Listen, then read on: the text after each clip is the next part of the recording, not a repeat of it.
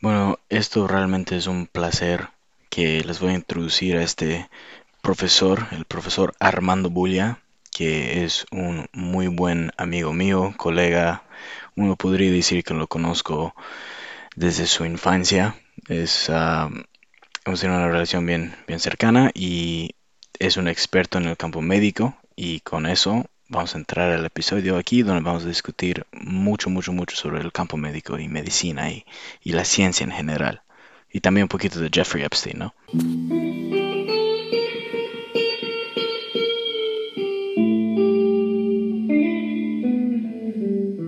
Vale, súper. Ya. Bueno, un placer. Aquí tenemos al profesor Armando Bulla. Gracias, profesor, por ah, unirte aquí en el programa. Claro, gracias por la invitación, eh, por tenerme aquí para, para hablar.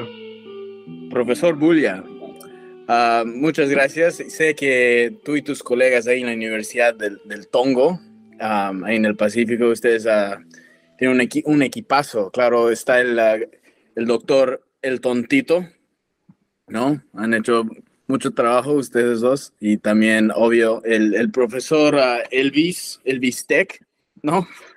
Tanto han trabajado juntos. Claro, No. mis colegas. Tus colegas, claro. Bueno, mucho trabajo, mucho trabajo. El Omar, he tenido una conversación con el Omar el otro día, Omar Icón. Doctor Icón es un mucho trabajo ahí con la- las ciencias ah, sexuales, como sabes. Ah, claro, Sí. Un campo, un campo muy nuevo. un campo muy nuevo, ahí- sí es, sí. Bueno, ah, te quería, quería hablar con usted sobre, sobre muchas, de- muchas nuevas cosas que se están desarrollando ahí en el, en el campo médico, como ese nuevo descubrimiento increíble que ocurrió con el, lo de Alzheimer, ¿no? Todo el research que había ahí del Alzheimer, ¿qué ha pasado? Sí, bueno, eh, descubrimiento o la verdad, falta de descubrimiento también se puede decir.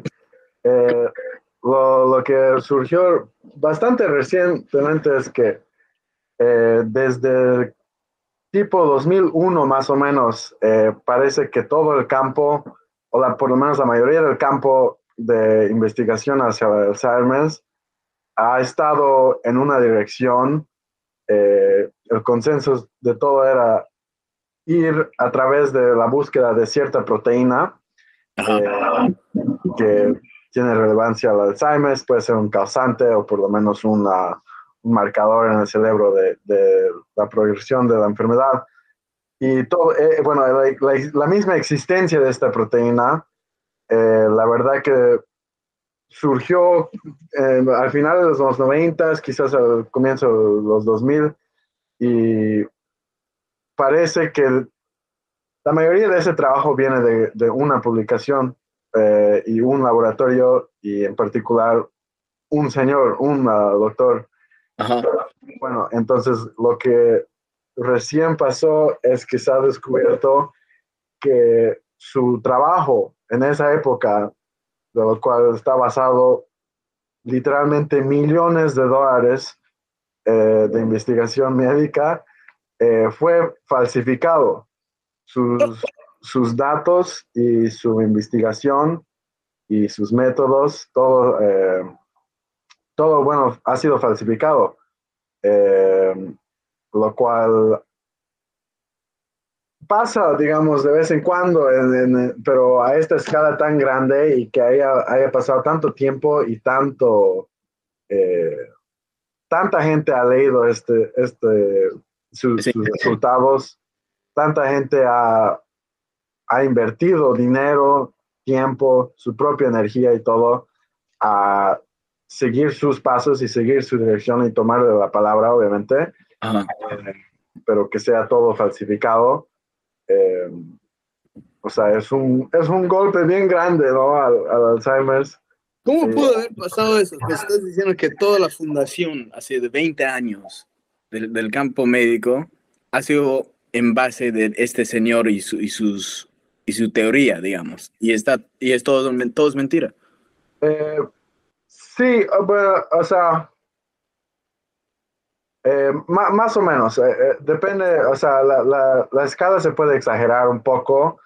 la verdad es que, digamos, es como si 90% de, de, los científicos que están involucrados en investigación del Alzheimer's este, han estado todos más o menos haciendo investigaciones dentro de operando sobre cierta teoría de cómo se desarrolla la enfermedad.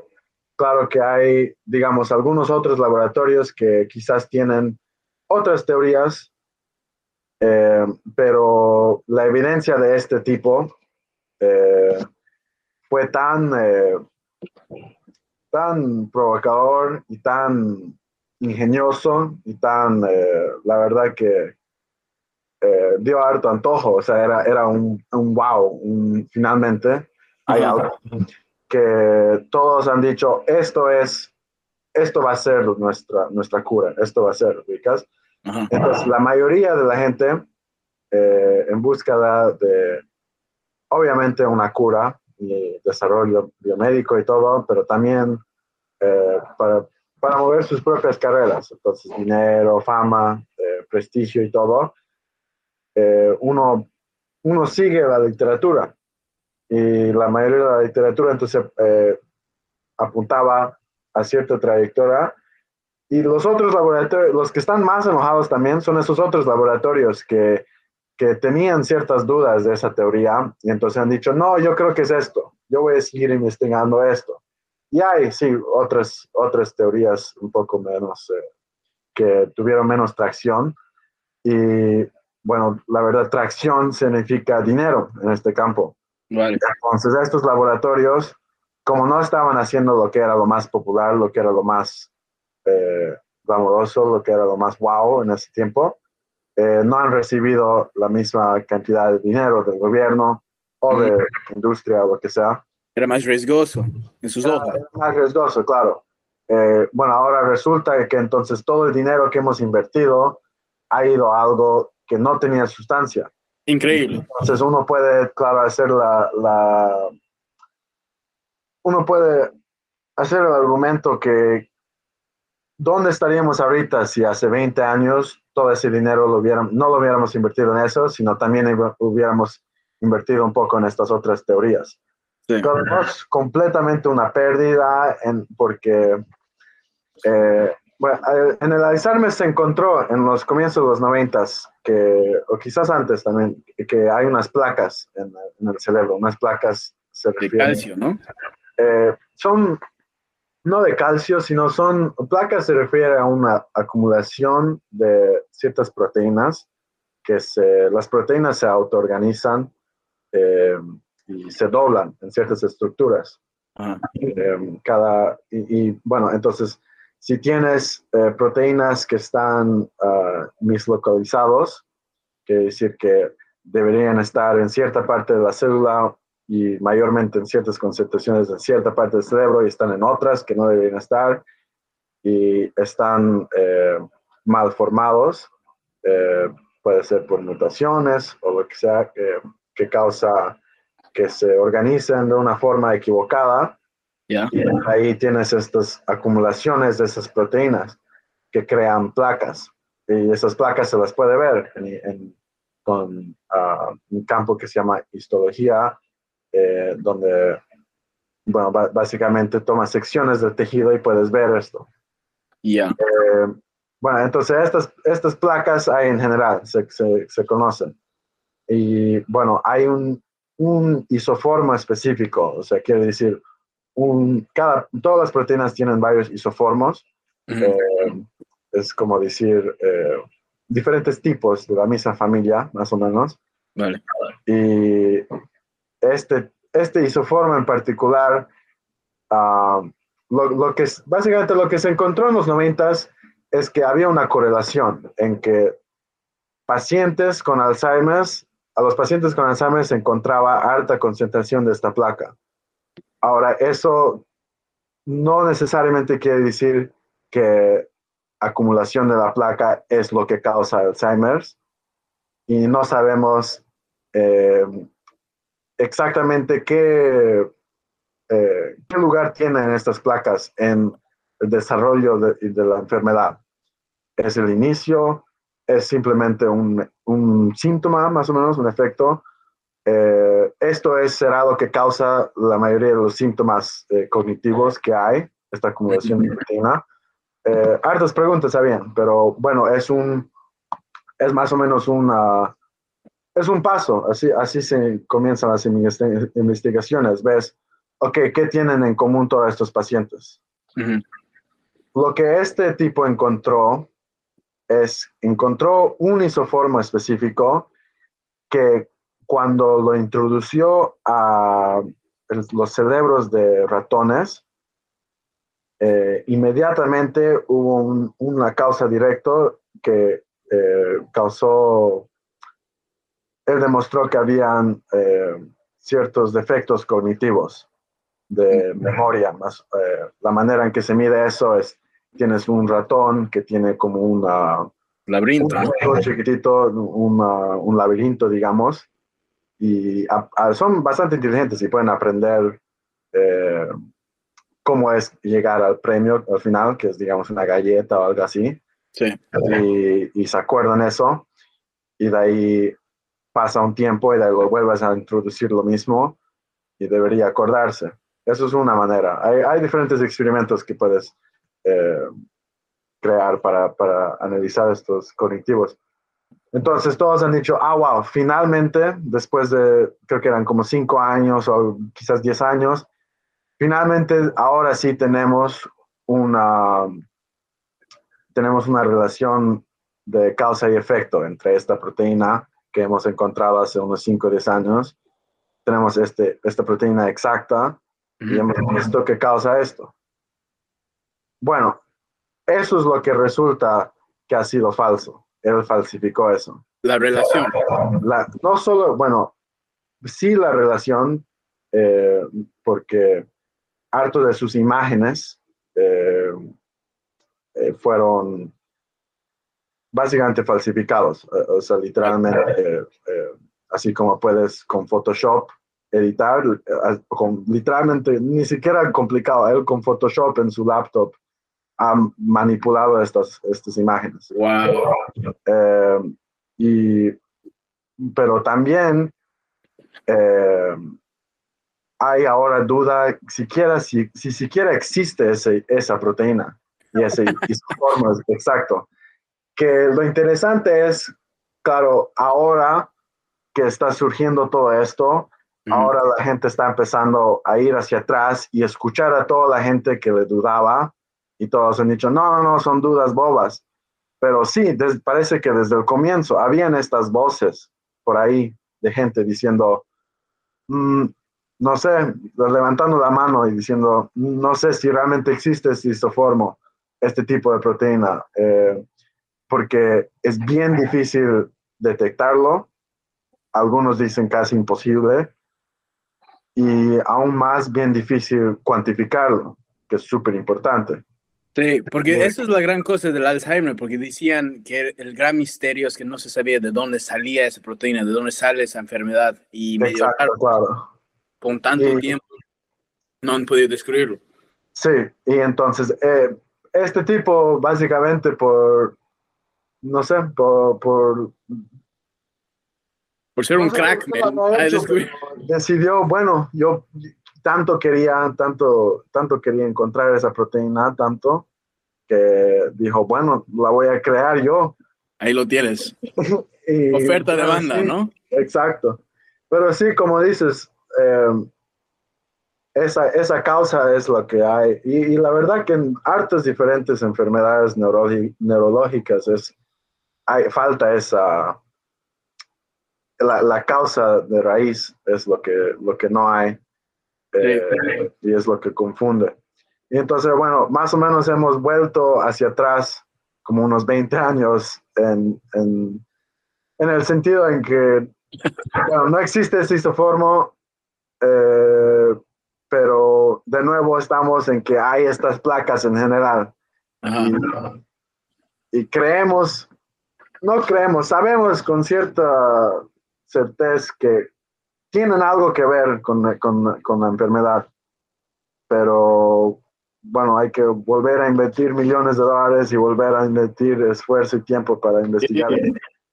¿Cómo se llama ese, ese señor, ese doctor que se inventó todo? Eh, no me acuerdo su nombre ahorita. Pero, es un francés, ¿no? Sí, es un, es un francés que trabajaba, si no me equivoco, en la Universidad de Michigan o Minnesota, uno de los M's. Ah, bueno, eh, la, no he visto las últimas noticias, pero lo, último que me acuerdo estaba todo bajo investigación, obviamente.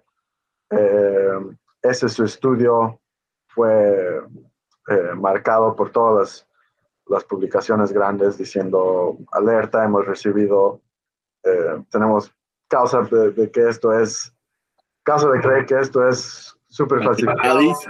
Sí, probablemente lo han sacado de sus publicaciones a este punto y él, creo, me imagino que, bueno, sé que estaba bajo investigación por la universidad donde trabajaba. Me imagino que hasta este punto ya lo han votado, quizás, ya no tiene su posición. Y aún más allá, eh, el mismo Instituto de Salud de, de Estados Unidos, que es el que da la mayoría del dinero de investigación biomédica en Estados Unidos. El, modelo que hay acá es que el gobierno es el mayor, eh, es el que da más plata. Eh, ha dado millones y millones de, dólares, cientos de millones de dólares a, a, este laboratorio. Al laboratorio y, o sea, directamente a él, eh, a través de premios para su laboratorio, etcétera y también obviamente a otros laboratorios y compañías que estaban haciendo trabajo en base de lo que este encontró. Y entonces el, el, mismo Departamento de Salud tiene una, tiene una división que se encarga de la, ética de publicación y, investiga casos de violaciones de éticas biomédicas. Ah, y está bajo, están bajo investigación. Eh, entonces sí, eh, fue, fue, noticia bien grande en el campo y más o menos grande en el público, pero no sé, no, no, no se escuchó hablar mucho de eso. Eh, no sé si será bueno o malo, pero... Sí, es un escándalo bárbaro. Y como dices, o sea, eso es parte de, la, natural, la naturaleza del ser humano. Siempre va a haber alguien que va a querer hacer un poquito de trampa y, hacer eso. Y una de las cosas que también, que es un gran misterio, tú estás diciendo de todas estas enfermedades neurológicas, es ah, ser un psicópata, sociópata. Y yo, como tú sabes, y yo no miro mucho las noticias, pero igual hay algunos cuentos, historias que, que igual salen y, y, me, y, me, cuentan que ha habido muchas esas matanzas en Idaho y este señor aquí en South Carolina que mató a su familia, todo eso. O sea, más o menos se sabe que el Alzheimer es, si, si tienes una, una historia familiar, que tienes familia que tienen eso, mayormente es, hay, hay una correlación ahí, ¿no? Pero, y si eres mujer, ¿no? Alzheimer más o menos afecta más a las mujeres. Más afecta más a las mujeres un poco, sí.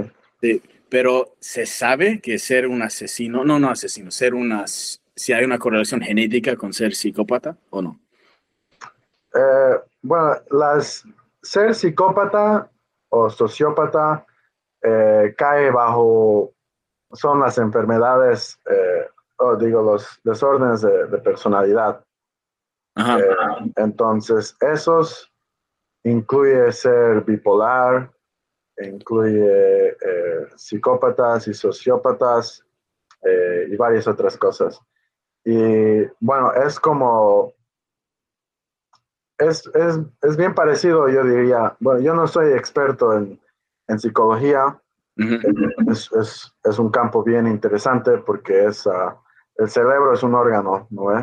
es como, otro y... Puede estar enfermo. Bien complejo, claro. Y eh, lo que yo diría, y más o menos lo que yo creo y en base de mis experiencias y entendimiento es que eh, esos, esos desórdenes a cierta escala son como, hay cierta predisposición que debes tener en tu genética. Claro, hay una diferencia entre que algo sea, esté en tus genes ah, versus que haya sido pasado. o sea, no, no, necesariamente quiere decir, por ejemplo, hay, hay desórdenes congénitos. Quiere decir que lo tienes desde que naciste. Hay hartos defectos de corazón, por ejemplo, bebés que nacen con defectos de corazón. Ahora, eso estaba en tus genes. No quiere decir necesariamente que ha sido pasado de, tus papás. Eh, eh, eh, bueno, pueden ser problemas mientras estás desarrollando como feto, etcétera. mutaciones en tus genes ahí. Pero bueno, yo creo que sí, hay un componente bastante grande de predisposición genético a, a, ser psicópata, sociópata, bipolar, etcétera.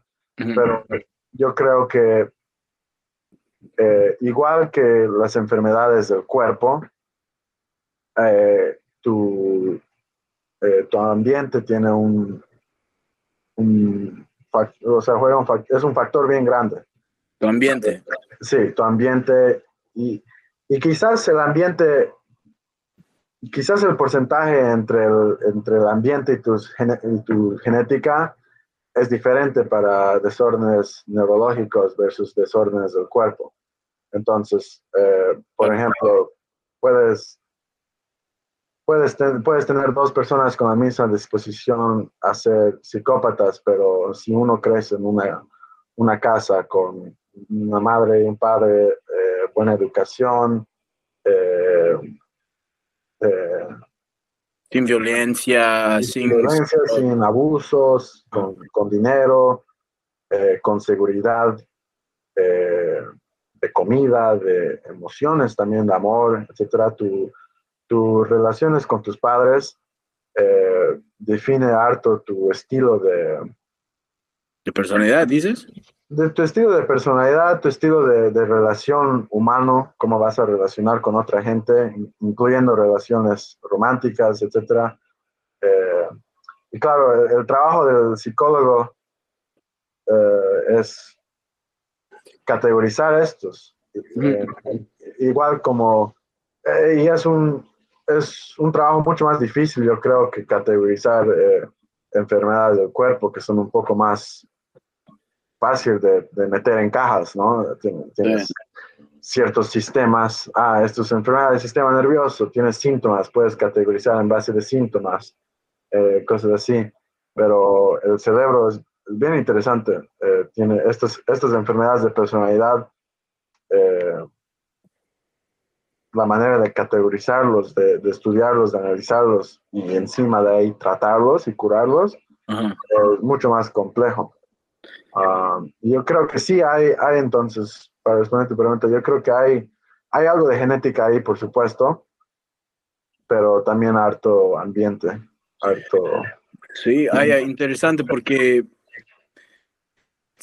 más, hay ciertos exámenes que te puedes hacer, como el Myers-Briggs, ¿no? Que son más o menos 12, digamos, personalidades, o 16, lo que sea que sea. Son 16, sí. 16.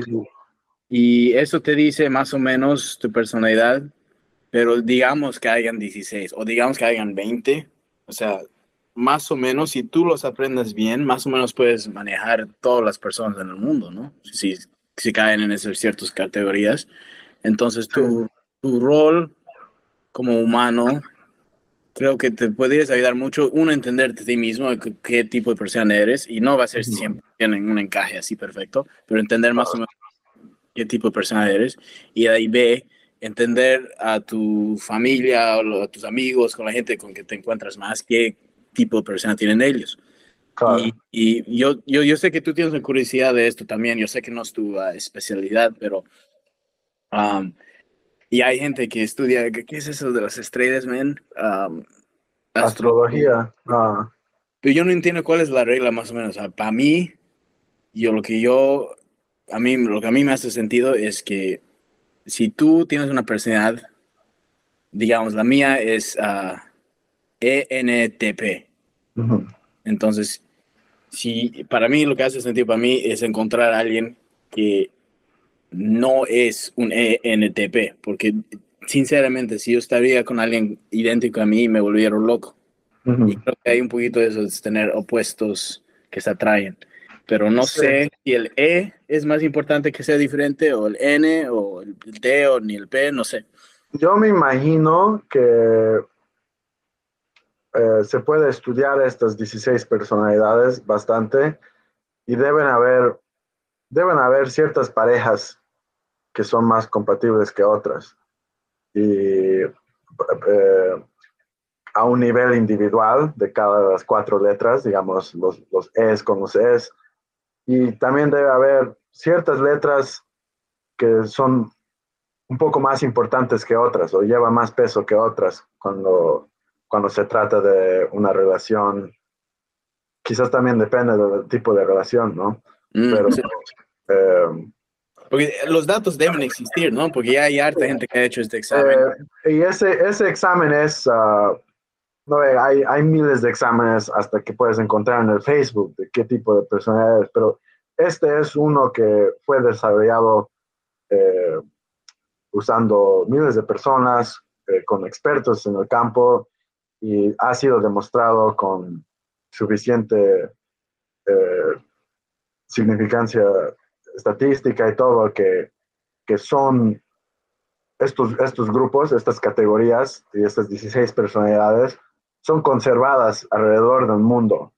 Eh, no importa idioma, no importa cultura, lo que sea, igual se encuentran estas mismas eh, tipos de personalidades con las mismas, eh, con la misma distribución. Ah, eh, Entonces, eh, eso, no le quita, eso no le quita, claro, importancia a, los componentes culturales o lo que sea, y eso también va a tener influencia, pero una persona que es INTG en China va a ser bastante similar a la persona que es INTG en Estados Unidos. Y van a tener esas tendencias, van a tener lo mismo, lo que sea. Van a tener hartas diferencias culturales, uh, pero ya a un nivel de sociología, pero como individuales van a, van a ser bien similares. Y la distribución de, de estas diferentes personalidades es conservada alrededor del mundo no importa, no importa dónde estés, no importa qué idioma se habla, lo que sea. Y eso es bien interesante porque se habla harto de, ah, esta cultura es mucho más abierta, digamos, es mucho más eh, orientada hacia la familia, es mucho más eh, amigable, quizás dicen. gusta más bailar. Ah, esto es un poco más cerrado, lo que sea. Pero igual se encuentran las mismas personalidades entre ellas. Y los, los porcentajes son idénticos, qué curioso eso. Quizás varían, eh, pero, pero me imagino que tiene que ser una distribución normal, una distribución normal, ¿no? Porque los, los sociópatas son sociópatas en toda parte del mundo. yo, lo que yo me imagino es que esa, esa, personalidad, eh, quizás su nivel de, quizás donde vives simplemente limita cuán lejos puedes llegar con esa personalidad, ¿no? Un, sociópata en una sociedad que es bien organizada, bien ordenada, bien todo así, eh, quizás no puede llegar lejos, pero si tienes un país con alto, alto crimen, violencia, lo que sea, quizás puede, no sé, lo interesante ahí, pero es que al estudiar eso te das cuenta que la mayoría de los empresarios en Estados Unidos, uno puede decir que es un país con alto, altas reglas, alto respeto hacia las reglas, etcétera. La mayoría de los empresarios y la mayoría de los políticos, especialmente los presidentes de Estados Unidos, eh, son, han sido sociópatas. Eh, entonces eso también es bien interesante. Sí, ah, eso es, ah, es porque demanda mucho y más o menos tienes que tener un cierto tipo de, como dice, personalidad para llegar a esos puestos. Y un, un ego tremendo, ¿no? Hay, o sea, yo personalmente soy una persona bien introvertida y el, la idea de, de, ser presidente, o sea, no me, me acuerdo eh, también de niño, ¿no? Todo, todo, todo, todo niño dice, ah, yo quiero ser presidente, yo quiero ser presidente, pero yo decía, Dios santo, no quiero ser presidente, todos van a saber quién soy, todos me van a mirar, todos me van a preguntar cosas, y, eso medio que me asustaba, ¿no? Porque yo soy introvertido. Mientras, eh, o sea, tienes que, tienes que tener un ego bien grande. Ah, y, eso no está, ni estás mencionando lo que tienes que hacer con niños, ¿no? Para llegar a esos puestos. Ah, claro. Claro, ¿no? Te, te, te, para entrar al club te tienen que... No dejan a cualquiera entrar al club, como sabes. Exacto. Solo de esos, uh, esa isla. Esa isla, ¿no? Ah. ¿Sabías que el Epstein se ha comprado la isla al lado de esa isla? Ah, ¿en serio? Sí, y tienes Haití, de ahí tienes esta isla entre medio, y de ahí tienes su gran isla. Él tenía otras islas, pero esta era la, grande, donde ha ido Clinton y todos ellos. Pero había una isla entre medio. Se ha comprado esa isla después de unos cuantos años porque ya habían gente tratando de espiar. Entonces, oh. Se ha comprado esa isla. Wow. Qué grande, ¿no? Qué feo. Qué, qué escándalo más. bueno, también, o sea, un poco que confirma, ¿no? Lo que estamos hablando. O sea, no es correcto decir que todos en ese nivel de sociedad están involucrados en cosas así, pero... Eh, Demasiados. Sí, ¿no? O sea... Y, y es interesante si eso es algo que... ¿Será que es algo que cuando estás en una posición así, el poder y todo eso medio que te corrupte, que te corrupta o, o será que gente que ya está corruptada llega a esos puestos? Es, es la segunda, men, y, um, y, tú sabes por qué, te voy a decir por qué. Um, sabes que no, no voy a mencionar esa, pero la, la otra, hay ciertas uh, organizaciones, el ejército, todo lo militar, um, ciertos grupos de policía, fraternidades universidades, o sea, grupos así de hombres que se tienen que entrar y hay una jerarquía. Um, y es el mismo modelo desde siempre. Para entrar, te tienen que romper y para romperte, te, construyen en la imagen de ellos. Tienen una cultura, su propia cultura. Y la forma más eficiente de romper a alguien nuevo es hacerlos hacer algo súper avergonzoso para que todos sus hermanos, para que todos que están involucrados, saben que tienen este secreto sobre esa persona. Y tú al entrar te dejas de hacer eso porque tú sabes que los que vienen y los que han pasado antes que ti están en lo mismo. Entonces nadie puede hablar, nadie puede decir nada, están todos comprometidos a esta cosa. Entonces ah, es la única forma de realmente saber que esta cosa nada sale de este círculo pero es bien feo. Y algunos grupos hacen cosas más feas que otros, lo que sea, pero sí, man, algo como manejar un país, no solo cualquier país, sino el país, de Estados Unidos, te requiere un, grado de, de, secretos, aunque no fueran haciendo cosas feas. ¿Cómo puedo confiar en este extraño que me va a cuidar mi país, cuidar mis intereses, cuidar cosas? Tiene que haber un tipo de fraternidad claro, hay gente que lo toma súper al, al, lado demónico, hacen como, muy feas, pero ese, ese estilo, exacto, pero es ese, ese modelo de, de romperlo al nuevo para que cuando se llega al, top sabe que los nuevos, el, que el nuevo entra sabiendo que el presidente también lo han roto, crea un sistema, un, un cohesion muy fuerte. Claro. Sí. Pero también, o sea, aquí en, uh, no sé, en, Estados Unidos se habla harto y hay, obviamente hay límites a esto, pero la idea de que cualquiera puede llegar ahí, ¿no? Sí, no, no, cualquiera puede llegar ahí, e, eso sí que no es, no es verdad y es una idea que se le va vendiendo desde niño, ¿no? Cualquiera, digamos, cualquiera puede ser presidente. Pero la verdad es que no, no cualquiera ser, cualquiera puede ser presidente.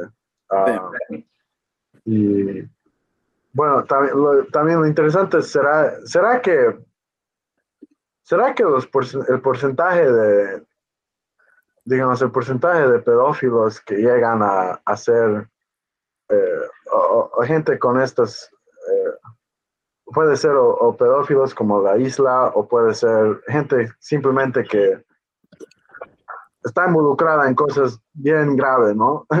eh, ¿Será que el porcentaje de esa gente que, que está en, en, metida en esas cosas es igual en la alta sociedad? digamos, los políticos, los súper ricos, es igual ahí en, que en la, en la sociedad normal, digamos? ¿O será que es más concentrado ahí, pero tiene más atención porque son gente en, en, el público, ¿no? Nadie, nadie sabe del vecino de al lado que, es, que también está involucrado en esas cosas, porque no tiene, no tiene efecto, ¿no?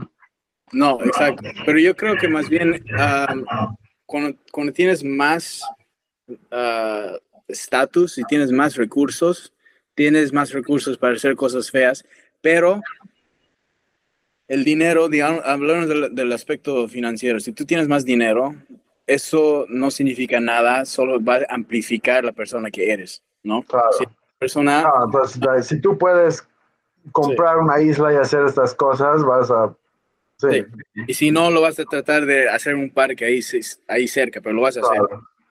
pero esta es la cosa que, que, es medio rara, es que esta gente que está haciendo estas cosas feas, lo está haciendo porque saben que tienen los recursos para que no lo pillen, ¿sabes?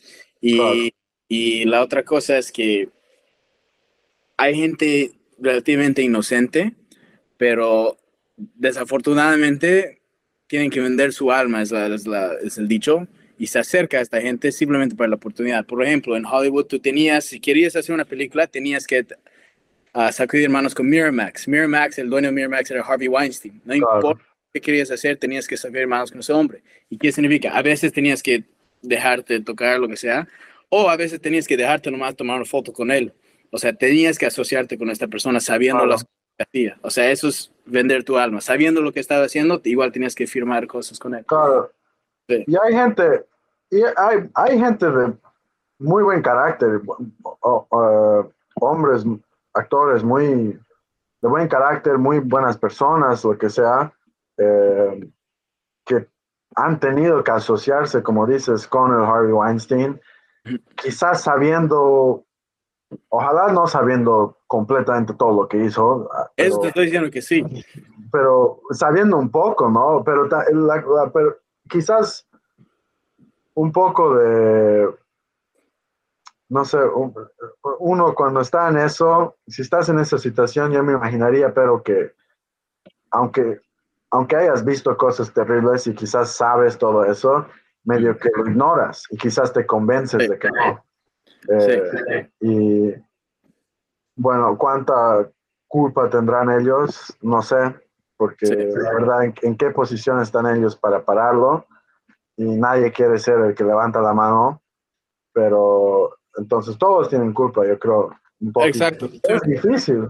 Sí, digamos, por ejemplo, la mayoría de estas personas eran mujeres y digamos, si yo fuera mujer de 40 años, yo sé que tengo probablemente unas dos, tres películas así como un lead y de ahí voy a, nomás me van a votar poco a poco. tengo bien pocos contratos y entonces tengo que nomás perseguir las oportunidades que se me, se me acercan, ¿no? Entonces, sabiendo las cosas que están diciendo mis, mis, ah, mis colegas, las chicas, lo que están haciendo esta Barbie, igual tengo que hacerlo porque yo tengo una familia, porque yo tengo carrera, lo que sea. ¿ves? Da pena. Pero también hay, hay, algunos que estaban que, que, estaban en posición para, quizás podrían haber hecho algo si es que sabían o no, no sé. Por ejemplo, si el Leonardo DiCaprio hubiera dicho algo, hubiera salido, yo dudo que hubiera sido el fin de su carrera. Él, está bien, él está... Verdad, verdad, ¿no? Sí.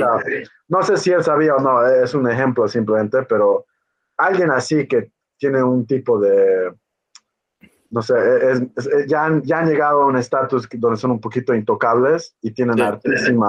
su palabra tiene hartísimo peso. Quizás ellos, ellos tienen que ser los que hablan.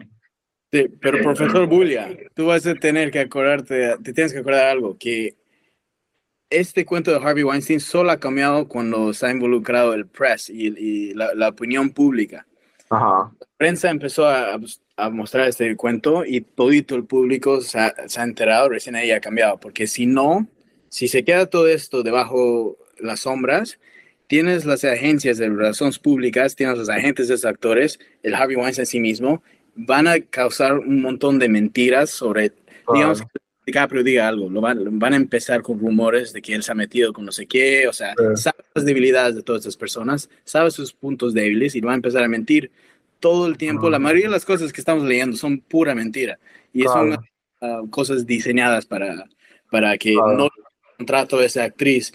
Ah, Paramount Pictures nos han quitado el Oscar el año pasado, vamos a hacer esto. O sea, todos se están mintiendo todo el tiempo. Entonces hay que tener... claro. Y por ejemplo, Sí, la- esa industria es altísimo mundo. dinero y es puro, tiene tanto que ver con la opinión pública y, y- y imágenes y cosas así, es, es, sí.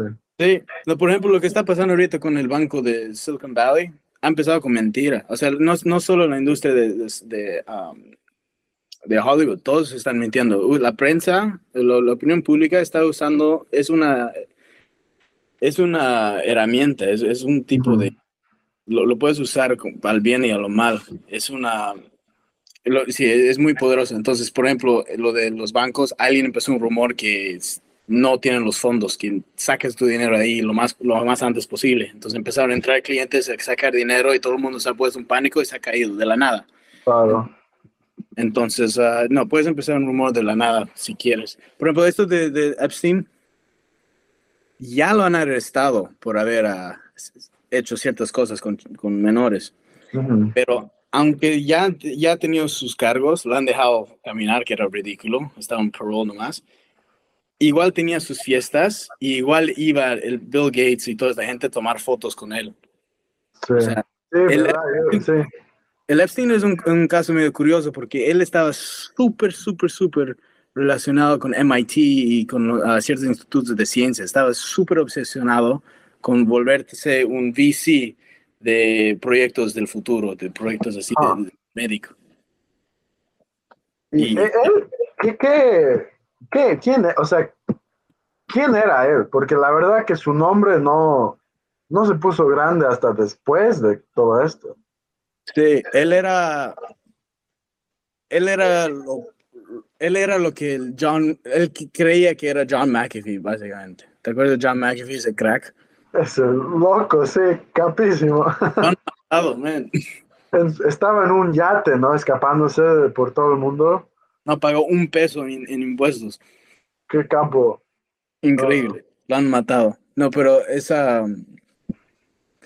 Es básicamente. Era un inversor y, y se ha graduado de Harvard, no sé qué, pero se ha hecho su, su, su dinero así con conexiones. Él era el glue man. Ah. Y Uno de esos que gana dinero sin haber hecho nada, pero su, su negocio es negocio. creo, que sí, sí. creo que sí, no, creo que ha construido y ha hecho exit. Creo que ha hecho exit en unas cuantas compañías, no sé de qué industria, pero él sí estaba obsesionado con tecnología y obsesionado con ciencias. Ajá. Ah, creo que es- cuando está conocido con Bill Gates, él le metió la idea que si Bill Gates entra al lado de, los, de las vacunas y todo eso, en Mm. los años 2000. O sea, de ahí Bill Gates, no sé si sabes, ha ido a África a hacer unos cuantos ah, exámenes y, y empezar su... cosa. Esa, era eso gracias a Epstein. Mm. Pues nada, entonces estaba bien involucrado con eso. Mucha gente poderosa se metía con él, pero más que nada era su asistente, la Ghislaine Maxwell. No Sí, mucha gente sí. sabe que es ella. Ella, la familia Maxwell eran unos ingleses. Y ella sigue, creo, ¿no? O sea, no. Está viva, está, en la, Ajá. está en la cárcel. Su padre es casi 100% seguro que era, estaba en la CIA. Y, no sé, estaba en la CIA. Y Ujú. ah, ha enseñado a esa familia a usar lo que se llama honeypot Operations. Ah, Entonces, básicamente lanzaban fiestas y había invitado a gente súper poderosa y los tomaba fotos haciendo cosas que no deberían hacer y de ahí se vuelven dueños de esta gente. Entonces, a su hija ha continuado con esa operación usando el Epstein. Sí, qué grave. grave, man, grave. Pero siempre hay gente así, ¿no? Hay gente que... Claro, o sea, si no, o sea, el, el problema no acaba con, con él, con que está muerto, también porque alguien lo mató, ¿no? Pero Ah, ¿Estás suicidado, man? ¿No sabías? sí, ¿no? Hoy en día hay gente que, he, he oído un chiste, hay gente que se, se suicida, eh, ¿cómo era? Que los encuentran colgado a 30 millas de su casa con un balazo, pero no hay pistola y dicen, ah, fue suicida. Sí, Ridículo, ah. Sí, hay, hay muchos casos así. Había un tipo ah, que estaba involucrado, ay, me estoy olvidando su nombre. Estaba involucrado con algo con lo de Reagan, la administración de Reagan. Y Ajá. justamente así, de repente decidió este tipo levantarse, estaba su cena, igual estaba ahí en la mesa, sin comer, y decidió salir a su patio y tirarse un tiro en la cabeza dos veces. Dos veces incluso. claro. Sí, Sí. no, grave. Y claro, depende de quién está haciendo la investigación, quién está reportando. Pues sí, con el, con el Epstein, bueno, está muerto, pero es la cosa. Su sistema, que ese sistema, es, ese círculo de élite, era tan. eh, era era un, como un negocio, era una. O sea, Sí. manejaba como una corporación, que quiere decir que, o sea, le cortaron la, la cabeza a la serpiente, pero no creo que es- la cosa No sea- sabes, no sabes. E- es- esta máquina es muy. ¿Sabes de dónde venían la mayoría de los niños? No, ¿dónde? De los carteles. De México. Sí, ok. los sicarios, y no eran todos mexicanos, eran todos de las Américas, metían Ujú. algunos, mayormente eran de la- del Caribe, muchas de estas chicas. Ah, wow. Sí, y o sea, el cartel ya se sabe que tiene, am, tiene tratos con Estados Unidos, que, que pueden dejar, ¿no? Y o sea, hay muchas dudas y hay preguntas de si el gobierno de Estados Unidos han dejado en continuar este círculo de Mm, tráfico, traficar humanos. Claro. Problema. Man, ¿sabías cuál es el lugar donde se trafican más humanos en todos Estados Unidos? ¿Dónde? El Target. Ah, o sea, en, en general, en los targets. Sí, que- Target. o sea, no me imaginaba que, fue, que él sería el número uno, pero he oído de hartos cuentos, así, cosas así pasando en Target, en Walmart y todo de... Sí. Sí, Me acuerdo, ¿no? Entrando a los Targets de niño, me acuerdo siempre una Un pared señor. entera de... Un señor que me... no, una pared entera de fotos de, de changos desaparecidos sí, eh, que se los agarran en la tienda. sí. Pues sí. Y Estados Unidos en particular tiene un problemazo con eso. Y si agarras un, un mapa de todos los niños desaparecidos agarras otra mapa, otro mapa con ah, la- el sistema de, de cavernas que hay en Estados Unidos y los pones uno encima del otro, son idénticos. Ah, wow.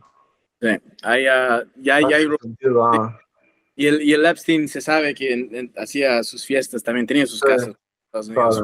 Jackson Hole creo que tenía uno. Qué horror. Bueno, ¿qué más son las noticias ahí en el campo médico? Doctor, profesor Bulla. Bueno, eh, hablando de Alzheimer's, hubo una droga que fue aprobada por el, el, uh, FDA ¿Cuál? uh, bastante recién, creo, eh, ¿Para Alzheimer? para Alzheimer, sí. Eh, bueno, también hubo todo el lío de, hubo uno que fue aprobado en 2021 y eh, no sé, quizás has, has oído porque fue bastante escándalo porque básicamente salió esta droga, estaban en sus pruebas clínicas y han eh, presentado sus resultados al FDA y el FDA tenía un, un, eh, grupo de científicos externos. Entonces, el, FDA, como funciona a veces, es, eh, tiene eh, expertos en el campo que no necesariamente trabajan para el FDA, pero el FDA los contrata para que sean un, eh, grupo no independientes, pero externos, digamos, para investigar y presentar una opinión. Entonces, básicamente dicen, oye, ustedes son unos expertos, por favor miren esto y, nos pueden dar un, nos tienen que aconsejar, ¿no? Vale. Su, su opinión. Bueno, se supone que esa opinión lleva harto peso y básicamente es una, no solo opinión, pero es como un, oye, hagan esto, ¿no? Vale, no tienen autoridad para decirles eso, pero, pero eh, eh, eso es más o menos la relación que se ha creado, porque si estás pidiendo una opinión experta, se supone que de ahí vas a escuchar a, la opinión experta. Y si no escuchas a la opinión experta, y obviamente todo este proceso es súper público, si no escuchas a la opinión experta, todos van a decir, oye, entonces, nada que ver, ¿no? Eh, bueno, y eso es exactamente lo que pasó en este caso. Eh, este panel de expertos ha dicho, mm, no creo que la evidencia es suficiente para demostrar esto es una droga efectiva. No creemos que deberían, aprobar. Bueno, la verdad ahorita no me estoy acordando bien si fue todo el panel que decidió eso, la mayoría o solo algunos. Vale. Digamos que fueron mitad. Eh, Necesitaban más. Eso es harto, igual.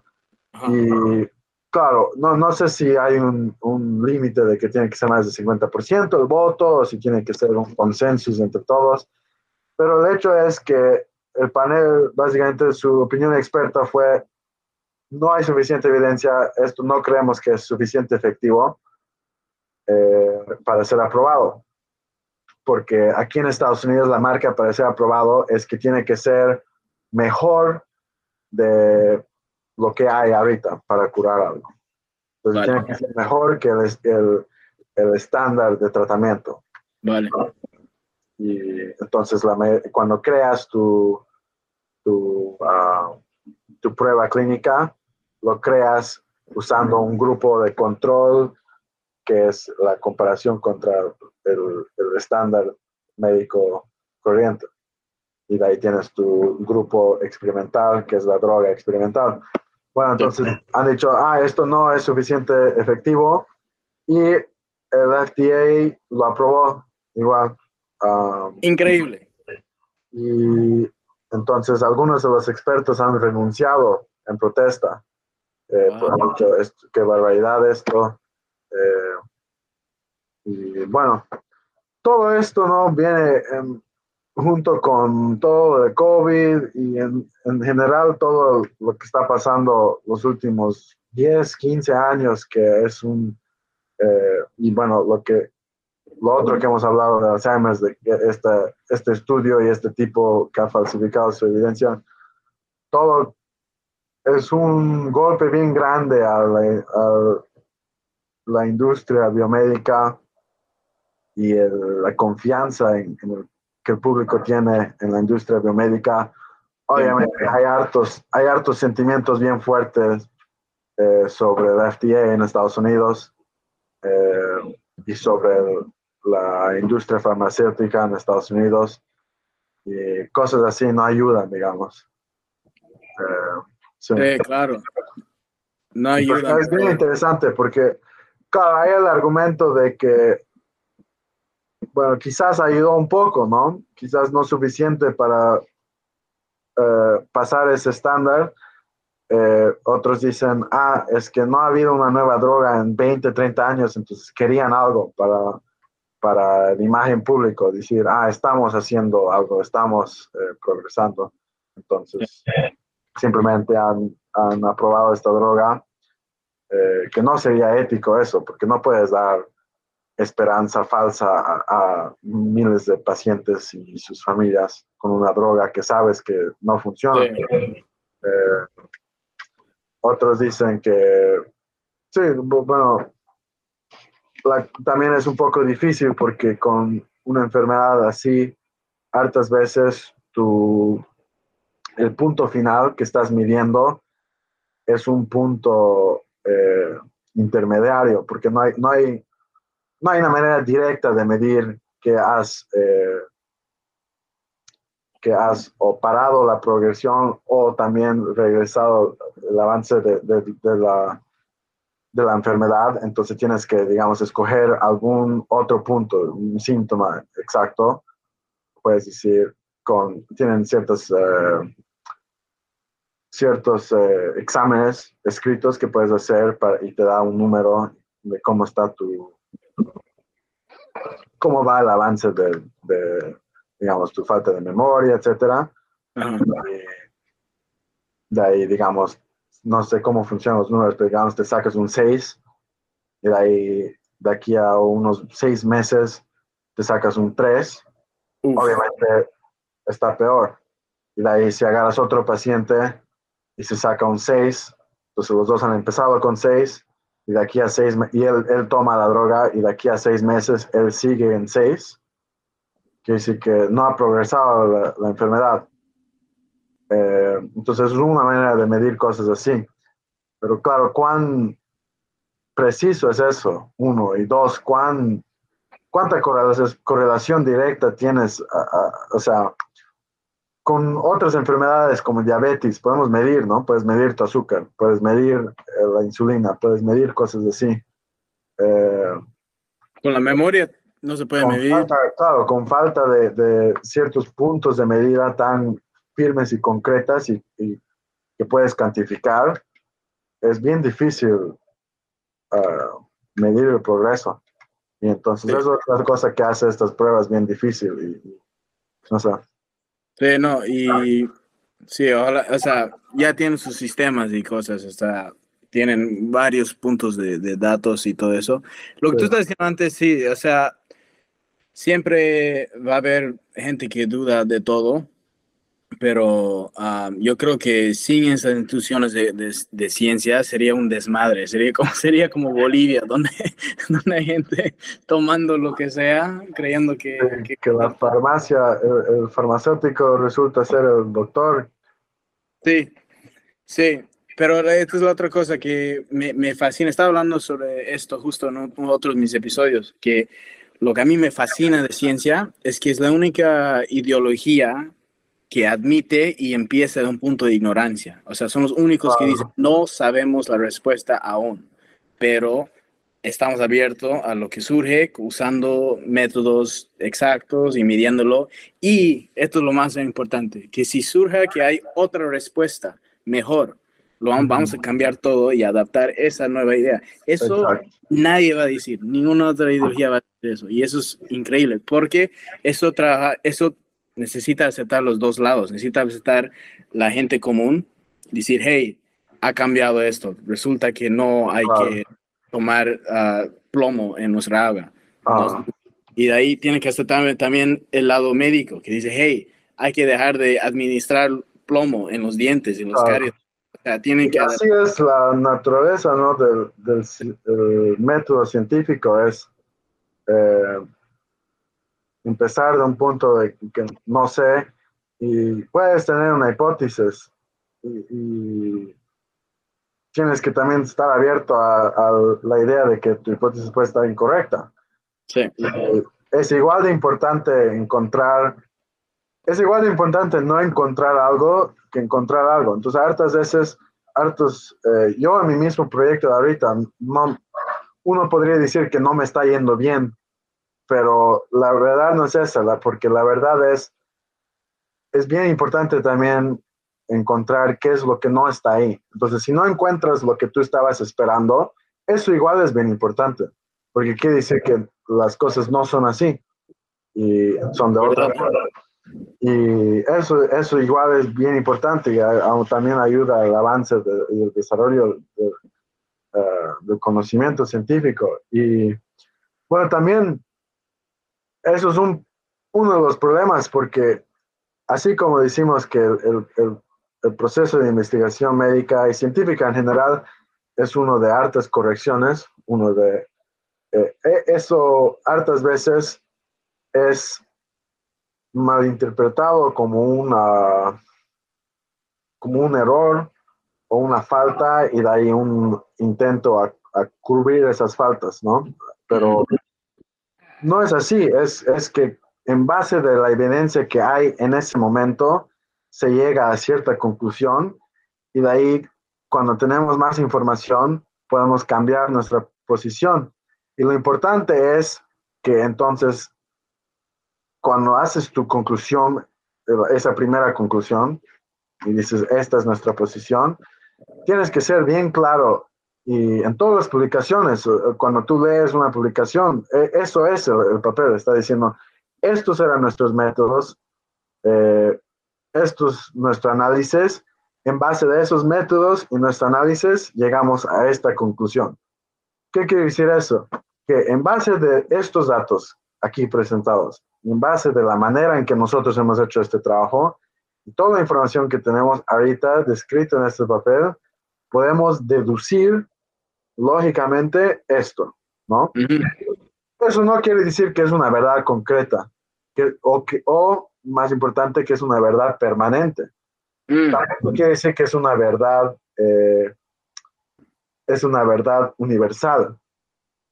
Eh, eso se encuentra harto en, mi campo, en, que dos diferentes laboratorios estudiando la misma cosa bajo diferentes condiciones pueden encontrar dos diferentes cosas.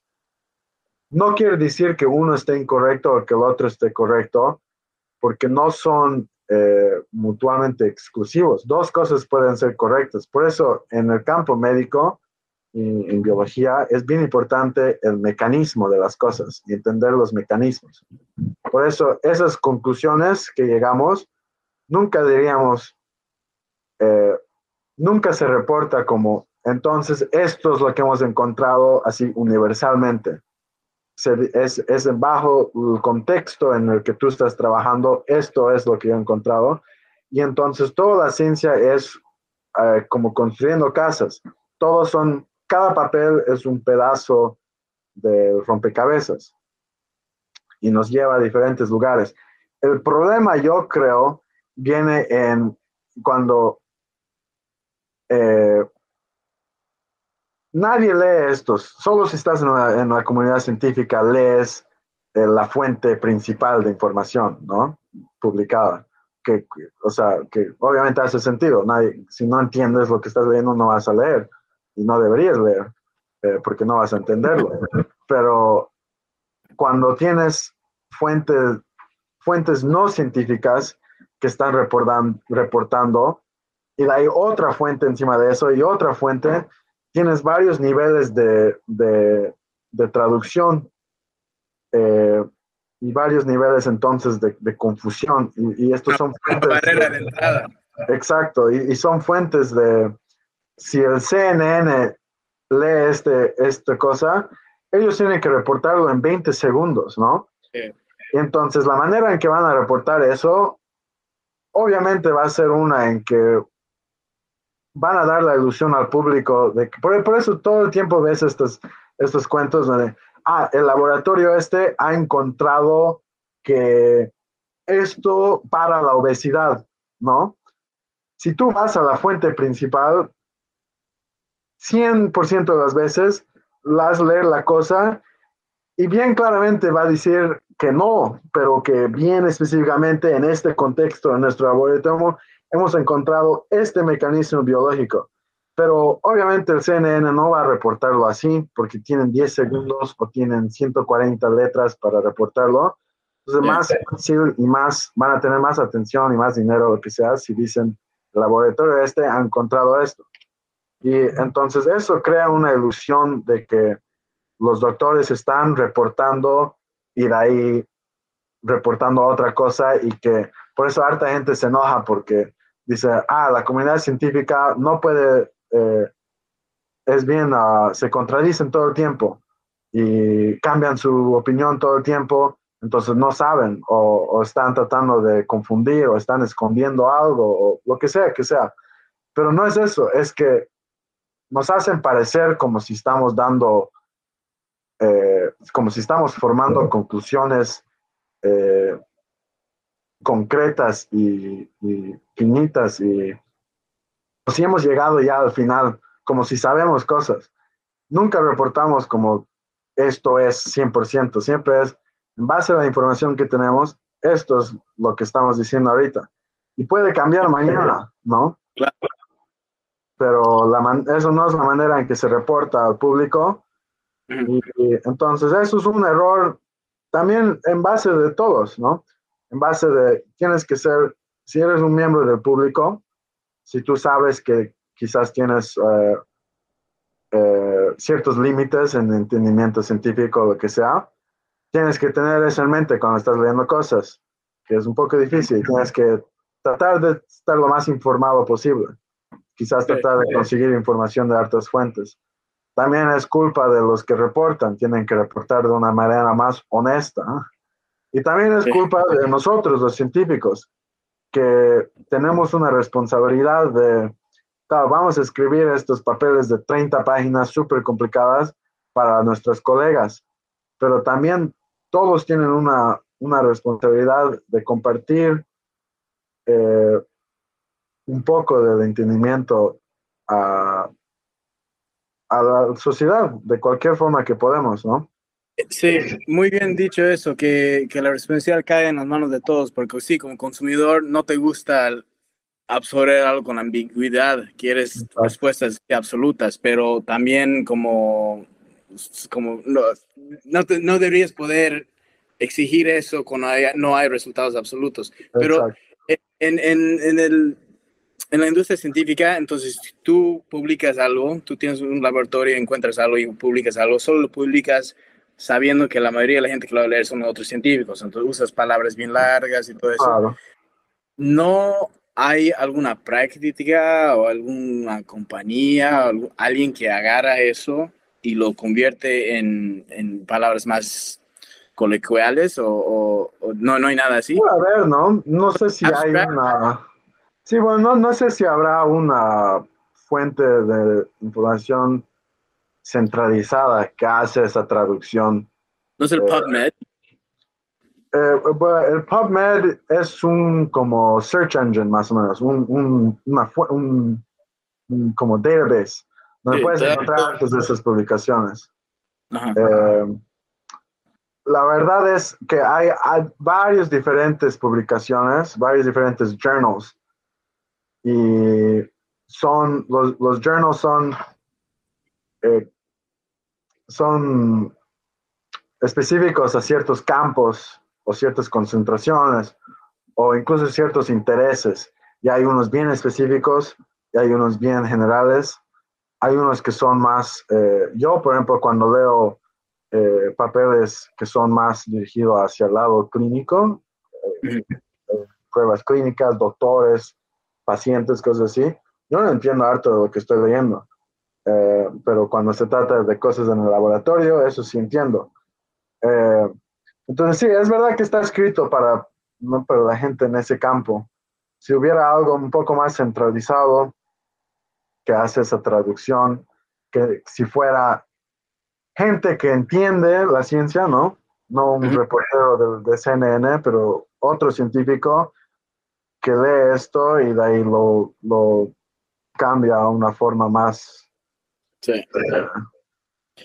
Creo que al final del día, al final del día no, ah, tampoco es buena idea delegar la responsabilidad de, de, entender, del entendimiento a otra persona, fuera, será un grupo central o un reportero, no sé qué, porque creo que si a ti, y no esta es la cosa que mucha gente no entiende, la persona promedia no realmente le importa estas cosas. Pero si a ti, como, como persona, si a ti te interesa, es, cae en ti la responsabilidad de entender ciertos lenguajes científicos, ciertas palabras científicas y entender el reporte que lees. Creo que eso sería mejor que tratar de darle todo el poder. Porque es, es, ahí tienes otro problema, tienes un poder central de qué, qué se lee, qué no. Inmediatamente, claro, va, eventualmente van a contratar un tipo igual que este francés y él, él ahora tiene el poder porque él está haciendo esa traducción. Entonces sí. es verdad que al final del día la responsabilidad cae en cada persona, en uno saber cuán inteligente es, pero más importante saber cuán bobo eres y tener eso en cuenta. Y, también la, otra responsabilidad es eh, tratar de ser lo más informado posible. Informado quiere decir entender lo que, entender la fuente de, de qué estás leyendo, ¿no? Si estás leyendo, si estás leyendo una publicación sobre una droga contra la diabetes, y va a haber una diferencia entre si estás leyendo una cosa publicado por la compañía de chocolate de Hershey's o, una o un doctor, ¿no? Que, que trabaja con diabetes, cosas así. Es un ejemplo, pero hay intereses a los dos lados de dinero, cosas así. Sí. claro, eso es una, eso es una cosa, un, fundamental, universal en todo, ¿no? Tratar de estar pendiente de, eh, a quién estás escuchando y todo eso, y en todo el campo, pero es difícil y nadie quiere admitir lo que no sabe, nadie, y nadie quiere admitir que no sabe nada, ¿no? la gente no sabe nada, ¿no? Sí, no. Es, es, es, chocante eso, hay que tener humildad, pero, man, yo me acuerdo de bien joven, cuando nos han introducido la idea de, del promedio y tener uh, esas curvas, de que, ¿qué es 6%, hay, hay, hay, gente entre... 92, creo que es, ¿no? Sí, entre dos. Entre uno creo que es 93, entre dos, 70, eh, ¿cómo es? No, 75, no me acuerdo. Pero sí, o sea, la gente promedia es gigante, gigante, gigante y que su IQ es 100, sí. pero 100, men, es... 100 no es, no es muy... ah, ah. Entonces, sí, o sea, pero esa es la cosa, no te puedes sentir superior ni nada, o sea, tú tienes una necesidad de poder comunicarte con el mundo y el mundo es hecho de gente promedia. Entonces, si tú quieres ser un buen humano, tienes que saber cómo hablar con sí. tu vecino. Entonces, tienes que saber comunicarte con todos. Claro, y no es culpa de nadie, porque al final del día, ¿no? Tú, si no te interesa algo, no le vas a prestar atención, ¿no? O sea, sería bien tonto de mi parte pensar que todos, yo, yo he ido a la universidad, yo, sé, yo he hecho varios años de biología, porque me interesa alto la biología. Sería bien bobo, ¿no? Esperar de alguien que no le interesa biología en el noveno grado, no ha seguido en eso, que tenga la misma, el mismo nivel de entendimiento de cuando sale algo de COVID, digamos, o lo que sea. Eh, sería bien ignorante de mi parte. Hartas veces hay esa frustración, ¿no? Cuando tú sabes algo y estás hablando con alguien que no entiende entiende hay una frustración, pero tienes que acordarte eso y, y que tú también, lo el inverso también es correcto. Te apuesto que yo, yo siempre me trato de acordar de que me, siempre me, me hago recuerdo a mí mismo que yo no entiendo nada de economía, nada de finanzas, cosas así, porque nunca me ha interesado. Claro, yo trato harto de leo y cosas así, trato de entenderlo y entenderlo, pero me cuesta. Porque, Simplemente porque no tuve el interés ahí, pero biología sí me interesó harto. Entonces todos tienen eso, todos tienen su, lo que les interesó y lo, todo, todos son buenos en algo. Y es encontrar eso y admitir en qué no eres bueno y y estar, estar pendiente de eso nomás, ¿no? Yo, sí, pero, como dices, cuesta admitir eso, ¿no? Claro. Yo, yo me acuerdo, porque una cosa que me frustraba harto es que harto del campo de medicina y de salud se volvió bien público con todo el COVID, obviamente. y había unos conceptos que eh, yo, para mí, bien básicos, yo creo, ¿no? Y, y cuando digo bien básicos es que yo sé con 100% seguridad, les puedo decir que estos son materias o conceptos que por lo menos a un, a un nivel bien básico eh, se lo lleva en el quinto básico por la primera vez. Y de nuevo en el noveno, en el noveno grado. y, si no vas a la universidad, eh, que la, digamos la mayoría de gente no, por lo menos has tomado, por lo menos has sido introducido a esos conceptos bien, eh, bien primarios, pero por lo menos un, tres años durante tu tiempo en la escuela, ¿no? Y entonces a mí me frustraba cuando gente no entendía eso, eh, cuando, alguien estaba en la tele hablando y decía algo incorrecto, cosas así, o charlando con alguien que no, es, no, no tiene nada que ver con biología y decían algo y yo simplemente, yo, yo les quería, o sea, me frustraba y yo les quería decir, esto es algo de quinto básico, pero de ahí me, me tenía que eh, un poco que pinchar y, acordarme que eh, a mí, yo en quinto grado y en noveno grado, yo estaba en esa clase y me interesaba harto eso. por eso me acuerdo. Pero nuestras clases de política o lo que sea, no me interesaban. Y te apuesto que entonces yo tengo ese mismo problema con eso. No me acuerdo cosas de, de ese año. Eh, y eso fue una realización, realización muy grande que tuve porque de ahí dije, ah, claro, eso, o sea, si no te interesa algo, no le vas a prestar atención, no te vas a acordar, no, o sea, no es relevante a ti. Sí. claro, recién con la pandemia es que ciertas cosas han vuelto relevante a todos, ¿no? Pero, por ejemplo, el, concepto de la diferencia entre bacteria y virus. Eso, por la primera vez te lo introducen en sexto grado y me estoy dando cuenta que la gran mayoría de la gente no entiende eso. Y hace sentido, ¿por qué no? Sí, no le han prestado atención y sí. Sí, eso, eso ha sido una, ese ha sido un momento bien clave en el mundo para eso de la confianza entre la comunidad médica y la comunidad, o sea, el pueblo. Y, y, tú crees, porque hay rumores que van a tratar de hacerlo otra vez, que hay una, un virus con un mono, que tiene un señor teniendo relaciones con un mono o algo así, tratando...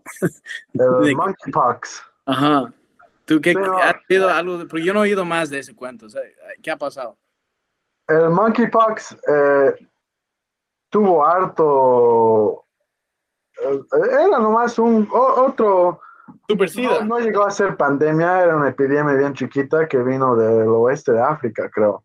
Eh, llegó a la costa este de Estados Unidos. Hubo algunos casos, no, la verdad no sé cuántas muertes, si es que han habido muertes, mm. pero nada, fue básicamente igual que la epidemia que hubo de de Ebola en 2014. Eh, esto simplemente es otro tipo de... Ah, es otro tipo de pox, así como hay smallpox, la varicela o la viruela. Eh, otro virus, es otro virus que había. Eh, que no es súper contagioso. Pero es fatal, ¿no? Creo que sí, creo que es bastante fatal. Entonces, o por lo menos bien grave.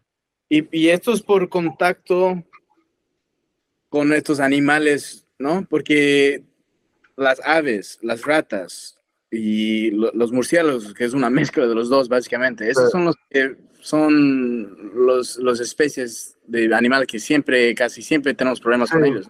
Sí, exacto. Y es el, el, murciélago en específico es bien interesante. Su, su sistema inmune eh, está diseñado tal cual que, o sea, básicamente funcionan como un vector perfecto de, de virus, porque su sistema inmune les permite ser un incubador de altísimos virus Dios mío. que ellos estén infectados. ¿Te ubicas? están infectados, pero sin síntomas. pero no, no, con no tienen la enfermedad. Llevan el virus dentro de sus, de sus cuerpos. Son un vector perfecto de, de, esta, de estas enfermedades.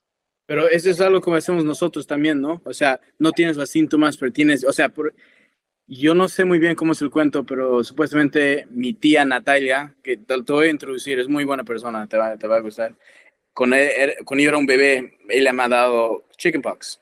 Ajá. Entonces, eso lo llevo conmigo para el resto de mi vida, ¿no? Entonces, pero no tengo los síntomas, es algo así, ¿no? Sí, pero la cosa, la diferencia, tú tuviste, tuviste varicela, o sea, de niño, te dio la enfermedad.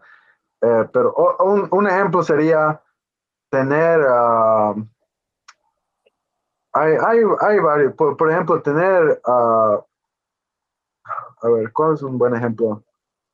Sí, Eh, HPV. Eh, es, es, una enfermedad que es transmitida sexual. sexualmente, puede sí, pero si no me equivoco, y no, no soy médico, pero si no me equivoco, creo que solo le da a las mujeres, pero los hombres pueden ser eh, lo que se llama en inglés carriers, que quiere decir que podemos, tenemos el virus dentro de nuestro cuerpo, pero no nos infecta, no tenemos la enfermedad, simplemente somos un vector, eh, un incubador de este virus y lo podemos pasar a otras personas. ¿Qué crees que es el propósito de estas enfermedades sexuales? No, No, es, es ah, porque, o sea, en mi mente todo tiene un, un- todo, todo, todo biológico tiene una respuesta evolucionaria en mi, en mi mente, ¿no? O sea, de alguna forma está tratando de existir y, y, y, ah, tener más vida, cualquier cosa con vida, o sea, un virus es, es un ejemplo. Entonces, es ¿por qué estás castigando o infectando gente que está teniendo harto sexo si eso es un más bien una, un aspecto, una actividad que más bien la, que la naturaleza, que es un premio, ¿no? La naturaleza le, le- le premia al que puede hacer eso. ¿Por qué de- la- le da una enfermedad? Bueno, esa pregunta eh, es una pregunta incorrecta porque estás preguntándolo viniendo de, eh, eh, lo estás viendo como bien ah, con una perspectiva de, de un- ah, con la perspectiva del humano, como si el humano fuera el, el centro del universo en, e- en este caso, porque ponete, ponete a pensar en la bacteria. La bacteria quiere sobrevivir, la bacteria quiere encontrar cuerpos y, y crecer y sobrevivir y tener una colonia y crecer más y evolucionar más. Igual que el humano, ¿no? Y simplemente esta bacteria lo que hizo es ha encontrado una- un método de transmisión bien efectivo, que es el sexo y, o interacción sexual. Eh, entonces, uh, no sé si eso responde a tu pregunta. Entonces, no es, no es que, o sea, el, la, la, biología ahí está en, en el virus y en, en, la bacteria, que simplemente están usando este, eh, esta, eh, es su manera de transmitirse. Sí, y, y, y está usando el vehículo sexual porque Porque es un vehículo bien eficiente. eficiente en porque todos los, o sea, la mayoría, no sé si es la mayoría ahora, hoy en día, no sé, pero que mucha gente lo hace. Sí, en vez de porque- saliva, en vez de aire, porque, o sea, Sí, bueno, es una, por ejemplo, para las bacterias, eh, es una área con más sudor, normalmente. Eh, entonces a- a- acumula más suciedad, eh, alto contacto cuando estás haciendo sexo de piel contra piel, eh, intercambio de, de fluidos, cosas así.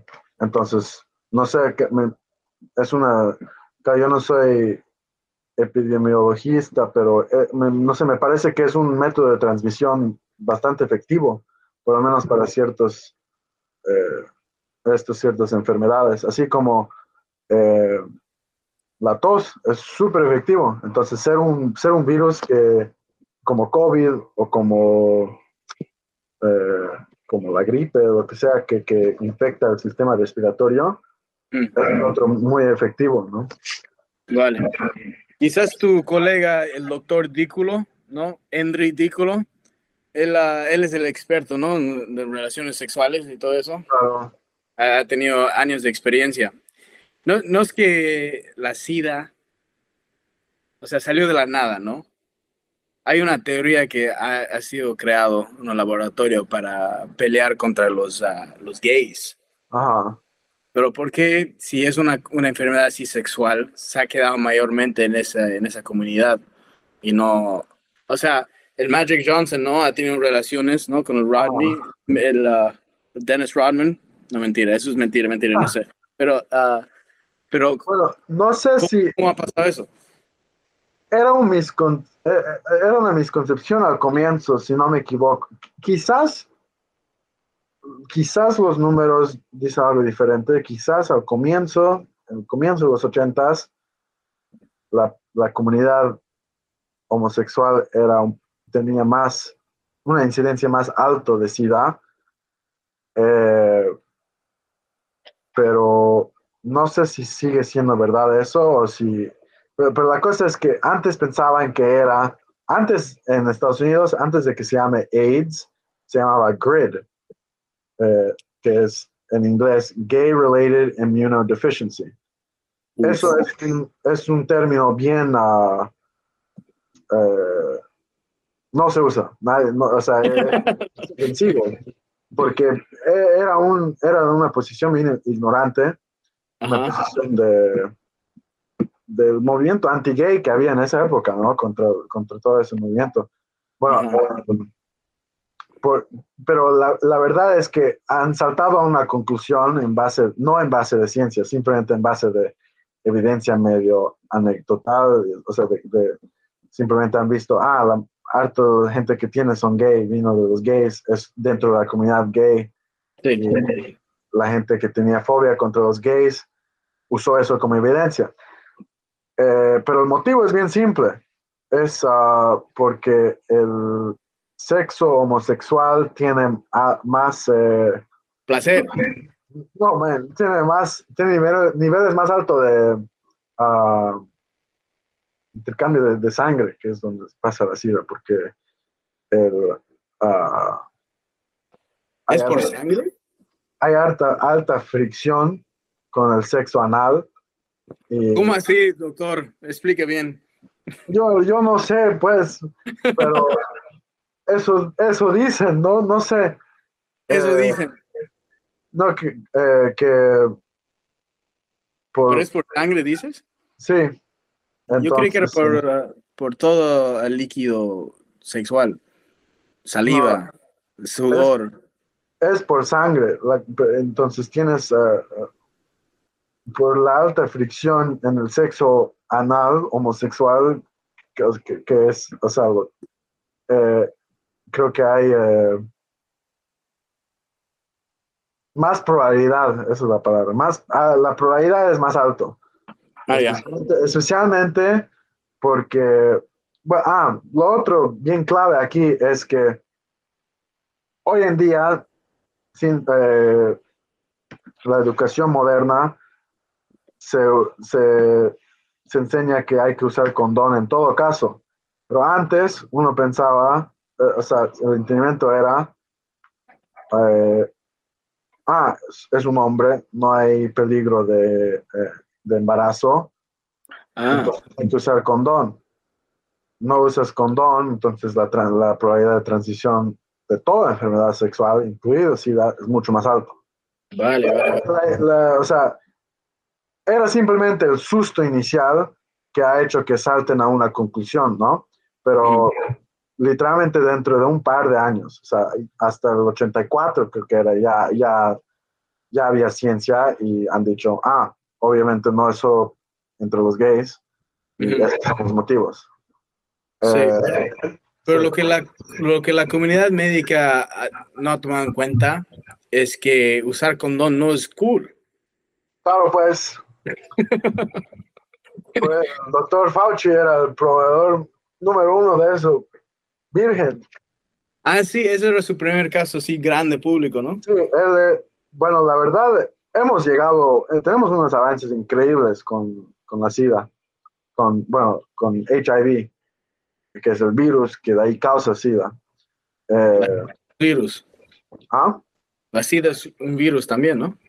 La, la SIDA es AIDS. Eh, AIDS en inglés, SIDA en español. Yo sé, pero ¿qué? Síndrome eh, ¿qué sería síndrome? Es un virus también, ¿no? No, SIDA es la enfermedad que, es causado por el virus que se llama, es así como con COVID. El virus se llama SARS-CoV-2, ¿no? Ah, ya. es la, misma enfermedad causa COVID-19. Pero tú puedes tener SARS-CoV-2 y no tener COVID. No, porque en, este, en esta enfermedad siempre, siempre causa. Pero con HIV, igual como te decía con HPV o igual con, hay, hay otras, por ejemplo, eh, puedes tener el virus y no desarrolla hacer la enfermedad completa. El Magic Johnson. Sí. Porque cuando, cuando ya tienes AIDS es súper grave y, no, no, no, no, sé exactamente, pero, pero creo que la mortalidad es súper alta. El, el, no es que han descubierto que la, la cura para prevenir que es HIV o la AIDS es agarrar dos millones de dólares y poner una licuadora y tomártela, ¿no? Claro, tener dinero ayuda, pero la verdad es que el trabajo del doctor Fauci de toda su vida era esto. Y hemos llegado a un punto en que demos, tenemos remedio donde si lo tomas regularmente, eh, reduce el, reduce el número de virus en tu cuerpo al, punto en que no puede ser detectado con test de laboratorio, no puedes transmitirlo. Oh. Y entonces, efectivamente, no, no tienes ya, básicamente. Wow. Sí lo tienes técnicamente, pero básicamente no. ¿Ubicas? Wow. ¿Y hay, hay, otra enfermedad así? O sea, básicamente han curado SIDA, o sea, HIV, básicamente han curado polio, básicamente han curado uh, mumps, ¿no? Sí, eh, con las vacunas. Las vacunas han curado polio, mumps, eh, viruela, el smallpox. Ha sido el smallpox fue la primera enfermedad en ser erradicada. ¿Cuál es, cuál es esa de los pulmones? Uh, tuberculosis.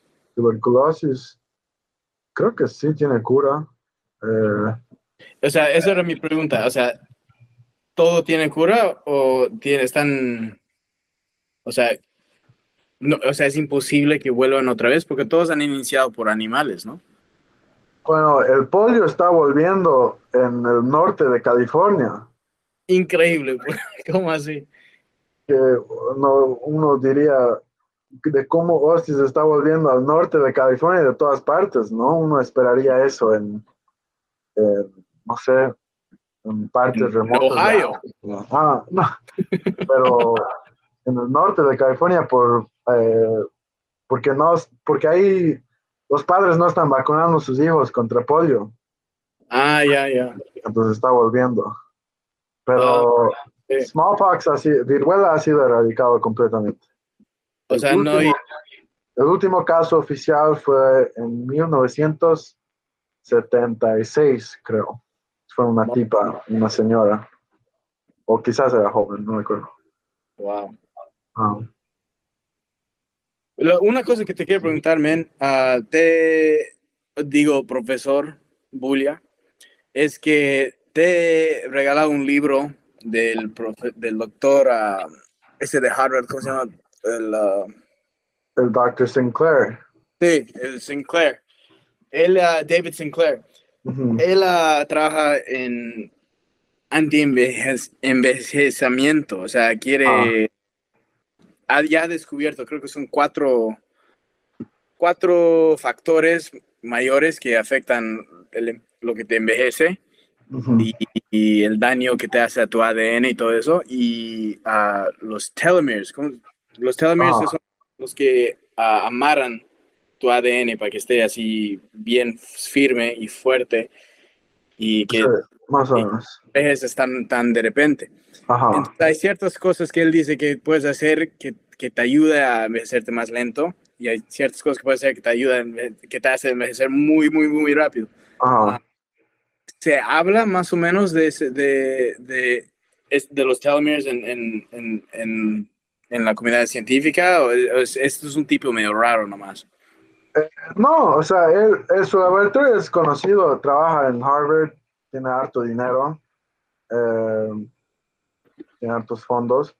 No, no creo que es una, un, un, campo necesariamente popular ahorita, eh, pero está recibiendo suficiente dinero para, para ser un profesor con tenure en Harvard.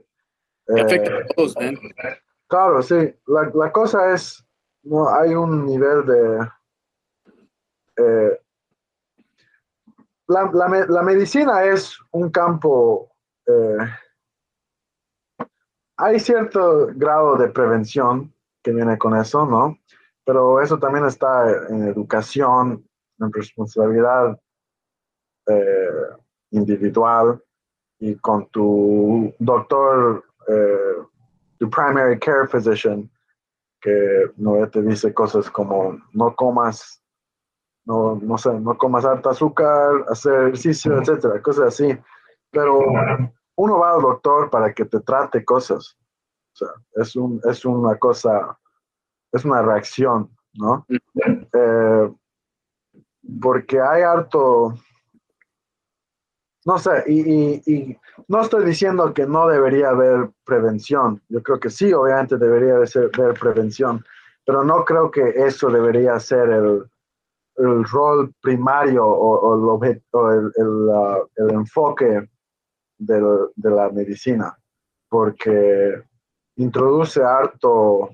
La, la, profesión y la industria es ayudar a gente que necesita ayuda, ¿no? y se supone que eso incluye obviamente enseñar sobre buenos hábitos, buenos eh, educación de salud y todo eso, pero uno va al doctor cuando algo está fuera de lo normal y que te lo trate, ¿ubicas? Entonces, cuando viene a cosas de prevención, eso es un poco más eh, difícil porque todo el sistema que está construido, yo creo que debería ser así, en base de que sea una cosa más de reacción que prevención y cambiar eso sería bien complicado. Y, por, ejemplo, estamos hablando antes sobre el FDA y cómo aprueban las drogas. Tiene que ser mejor que el, estándar de ahora. Y ahora si introduces cosas que no tienen un estándar porque no son en base de mejorar una deficiencia o un defecto o una cosa abnormal, sino es eh, cuán superior al, al nivel básico puedes estar. Y eso va a variar entre personas y cosas así. Entonces, ¿cómo, cómo, apruebas eso? ¿Cómo mides la, eso y cómo, cómo mides también la, cuán seguro es? Sí, creo que tienes razón. Quizás, uh, quizás no hace sentido que estos estudios de, digamos, de mejorarte, o sea, en vez de recuperar algo, creo que no hace sentido que, que, busquen los fondos de los mismos lugares donde buscan el resto de la comunidad médica. Quizás nomás que los separen y que tengan una fuente más privada, con inversores privados. Y para el que tenga dinero y el que quiera, ¿no? lo tendrás que sacar a la universidad, me imagino, su, su labor. No, no, no. Harvard y diferentes, uh, sí, Virginia Tech, por ejemplo, tiene su, su, su, su campus así con inversores privados, todo eso. Puedes tener, ya, el laboratorio que se queda en Boston, ya, vale. Y no más que el problema que tú dices es que por qué están compitiendo con, uh, con que están tratando de conseguir fondos, están peleando contra gente, digo, con, contra otros laboratorios que están buscando uh, prevención. Digo, que no están buscando prevención, que están buscando más bien a... o sea, porque esto no es un, es la cosa, no es un remedio, porque no está, eh, o sea, sí, porque, no sería un remedio. Sí, porque mira, eh, siempre habrá, habrá gente que quiere más, o sea, yo si pudiera, me metería todas las células madres ahorita, ¿no? Ah, y creo que tengo todo el derecho a hacerlo, pero lo que sería feo es que, que yo haga eso y que le estoy quitando fondos al, al, al, que necesita una cura de otra cosa, ¿no? Claro. Entonces podemos separar el dinero en dos diferentes campos, creo que sería mejor. Sí, y, claro, porque eso es una cosa más como para el, el, que quiera, el que pueda, el que tiene dinero, es, un, es, como, es como separar la cirugía cosmética de la cirugía esencial, ¿no? Exacto, no estás pidiendo al NIH, hey, yo quiero tetas y un culazo. Por eso cuando uno va para, para cirugía plástica, cirugía cosmética, el seguro no te lo cubre, tú pagas todo eso de, tu propio bolsillo, mientras que si vas para una operación del riñón, el seguro te lo cubre. Claro, eh, no, el sistema acá, como funciona, es que las universidades hacen lo que se llama ciencia básica. Eh, ¿qué, ¿Qué quiere decir? Que hacen descubrimientos un poco más generales. Ciencia básica quiere decir, te doy un ejemplo para que entiendas. Ciencia básica quiere decir, hay hartos, hay hartos laboratorios que se enfocan en una proteína. Entonces, por ejemplo, eh, tú conoces harto, eh, eh, has oído y entiendes de myostatin. Sí. Es una proteína, sí, que tiene hartos diferentes roles, pero básicamente lo que hace es para el, proceso anabólico de, los músculos. Por eso los monos, por ejemplo, los gorilas, no necesitan que ir al gimnasio todos los días y mantienen su, masa muscular, mientras que los humanos perdemos nuestra masa muscular. Eh, más bien es una ventaja evolucionaria porque masa muscular es metabólicamente una desventaja, porque simplemente requiere energía. Cada, Hoy hay un Walmart en cada esquina, entonces es bien diferente, pero eh, bueno, la manera en que funciona el sistema acá es que tienes laboratorios, entonces, por ejemplo, hay hartos laboratorios que se enfocan en una proteína. Entonces, literalmente vas a tener, ah, el doctor no sé cuánto, que él es eh, investigador en el laboratorio de Milestone. Y todos conocen, ah, el laboratorio de Milestone, súper prestigioso, ya ha estado en, es, de esa universidad y ha estado ya 20 años y tienen hartas publicaciones y hartos buenos doctores han salido de ese laboratorio, etcétera. Eh, ¿Y qué quiere decir? Que este laboratorio lo que hace es publicar hartos papeles sobre la función de esta proteína.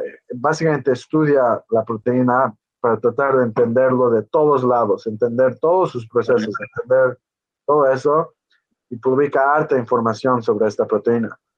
De ahí tú puedes ser una compañía grande o chica, o puede ser el gobierno, o puede ser quien sea, o quizás otra compañía, o digo, otro laboratorio y tú usas su información, su ciencia básica, para, por ejemplo, publican algo que dice que el myostatin opera idealmente entre estas temperaturas. Tú lees esa publicación y se te ocurre, ah, entonces manipulando temperatura quizás puedo manipular la función de esta proteína y entonces voy a investigar un método de, no sé, regular temperatura para aumentar músculos, cosas así. Vale. Algo así. Entonces, eso es más la aplicación. Entonces, ese lado de aplicación viene más en las compañías y cosas así. La ciencia básica viene harto más, viene más como de las universidades. Entonces, este señor, el Dr. Sinclair, cuando se refiere a que hace trabajo de, eh, con estos telomeres, es que su laboratorio se especializa en estudiar telomeres. Ah, ya. ¿Ubicas? Ah. Eh, como parte de ese proceso, él ha aprendido harto sobre cómo, cómo hacer, uh, revertir el envejecimiento y todo eso. Y quizás hay, o sea, no quizás, he leído, publica cosas sobre eso y todo eso, pero él no estoy seguro, quizás, quizás sí, pero no estoy seguro. Eh, su trabajo, no sé si es tanto sobre aplicación para tratar de tener un patente siquiera o algo de algún tratamiento o algo así para justo para revertir el envejecimiento, pero lo que sé es que su laboratorio estudia los telomeres y eso tiene implicaciones en harto, porque los telomeres tienen hartas implicaciones con cáncer, por ejemplo, porque cáncer, parte del proceso de envejecimiento es cáncer. O sea, cuanto más vivo estás, cuanto más largo vives, eh, simplemente más probabilidad de que eventualmente te va a dar cáncer. Porque harta gente habla sobre, ah, los, los incidencias de cáncer están súper altos hoy en día. Es verdad, sí, y, y, nuestro estilo de vida sí tiene algo que ver pero otro factor también es simplemente que vivimos mucho más largo ahora. Eh, entonces, más gente va a tener cáncer. ¿Quiénes son los que, a que les da cáncer más? A los 70, antes la mayoría, no, no mucha gente vivía hasta los 70 antes, entonces cuando vemos los de antes, las incidencias de cáncer eran mucho más bajos porque no hay mucha gente de 30 años que les da cáncer. Vale, sí, y entonces quizás por eso las universidades se enfocan en esa ciencia básica, porque es más seguro, o sea, para pedir fondos, lo que sea, y de ahí tienen un enfoque total en ese un aspecto y es la fundación para la aplicación para los demás. Sí, exacto. Ah, ya. Cool. Ah, ya. Entonces sí hace sentido porque él habla mucho de, sí, como la fundación de los telomeres, todo eso, y no dice mucho de, o sea, dice, uh, hace un poquito de ayuno que muestra que extiende la, vida. Y es parecido a la, ¿cómo se llama este? El, doctor Huberman de Stanford. Porque él, también, él de su propia voluntad, con su inteligencia, experiencia, lo que sea, tiene su propio podcast donde él habla. Y todo lo que él recomienda, lo que sea, tiene sus, sus fuentes de información ahí. Dice, en base a esos estudios, esto, en base a esos estudios, esto. Pero como su laboratorio, su laboratorio estudia estos principios, ¿ricas? Su laboratorio investiga principios de, de ciencia neurológica. Eh, no necesariamente eh, crean estas aplicaciones, etcétera. Vale, sí. Entonces él, él está aguantando los puntos aquí en el podcast, pero su laboratorio enfoca nomás en... Ahora, no, no hay nada que previene de que un laboratorio, o sea, aparte de límites logísticos y de dinero, lo que sea, que una, una idea venga de, de, un laboratorio, una idea así tangible, una idea de aplicación, y, pasa harto. Y, es, no, es, no estoy diciendo que, que los laboratorios de universidad solo hacen esto, sino que es más o menos su función primaria dentro de la manera en que, más o menos la manera, el sistema que, que se ha creado acá en Estados Unidos. Ya, pero digamos, ha habido casos de una universidad, un laboratorio que se meta hasta en el rol empresario, o sea, donde dicen, esta droga hemos creado... Sí, ah, todo el tiempo.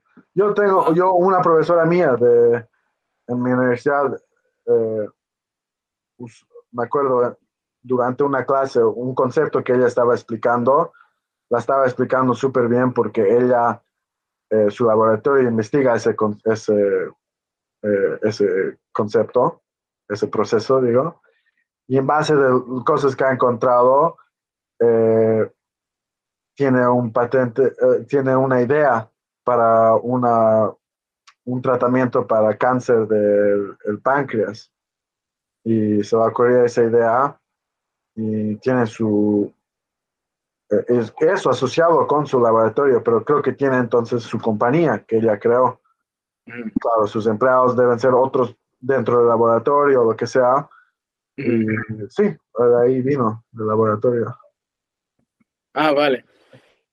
Digamos, ¿Usted de dónde, de dónde eres? Yo estudié en la Universidad de Virginia. Ah, vale, pero tu, tu raza, ¿cuál es? Ah, yo soy, eh, bueno, parte español y parte boliviano. Ah, vale. Entonces, alguien más o menos como usted, con tu perfil, ¿qué son las, las enfermedades típicas o más probables que, podemos, que podría desarrollar alguien que sea así latino como usted? Creo que cáncer de piel es ¿De una. Piel? Sí. Ah, wow. Eh, diabetes, he oído que los latinos tienen propiedad. Diabetes, sí, pero es que comemos bien. Vamos. Ah, pero, ah, ¿es eh, cáncer de piel eso? ¿Ah? ¿Por cáncer de piel? ¿De dónde salió eso? Eh, Estoy, creo que, creo que cáncer de piel, creo que simplemente la incidencia es un poco más alto, no estoy seguro. Eso me suena más que sea un, no sé, un noruego que se encuentra en Sao Paulo. Claro, que tiene menos uh, melanina. Eh, a ver, ¿qué más? Eso de diabetes he oído muchas veces y me Sí, bueno, yo yo me he hecho ese 23andMe, que, Sí. no- que te- a veces te, te dices eh, tu probabilidad de riesgo en base de Tus genes. tienes que están asociados a esa enfermedad. Eh, y el mío es bastante bajo, creo que para diabetes era como 36% o algo. Ah, qué bien. Ajá. El- Pero- Yo he hecho lo mismo y me ha salido 87%. Oh, wow. Eso es bien alto. Claro. Yo, te- yo tengo un chiste que si me cuido bien y como bien y si hago todo eso, lo puedo bajar mis chances a un 86%. Ah, claro, pero al- o sea, también es eh, eh, eso de las genéticas y esto de 23andMe hay que tener harto cuidado porque es la genética es su propio campo, es bien complicado, es bien, ah, no sé, eh, es su propio campo. Eh, La gente que lo estudia cuatro años en la universidad es bien interesante la manera en que funciona y es eh, estadística y combinaciones y eh, uno trata de simplificarlo como, ah, mi padre tiene pelo negro, yo tengo, mi, mi madre tiene pelo negro, yo tengo pelo negro. Pero es mucho más complicado que eso, porque cada, eh, cada característica física, eh, fenotipo. Eh, no es que tiene su gene directo, no es, no es A a B en el sentido de que ah, hay el gene de pelo, hay el gene de color de piel, hay el gene, etcétera, o hay el gene de diabetes. No es así. Es que cada característica que tienes es determinado por varios diferentes genes. Entonces, cada gen, eh, entonces estás hablando de, de, de, porcentajes y hay, por eso también hay las características dominantes y las características, los recessive traits. Eh, Recesivas, sí. Claro, puedes tener uh, algo que salta generaciones. El, tienes características que son determinadas por varios diferentes genes, entonces, ¿qué quiere decir eso? Que simplemente porque tu padre tiene pelo negro y tu madre tiene pelo negro, no necesariamente vas a tener pelo negro. Eh, cosas así.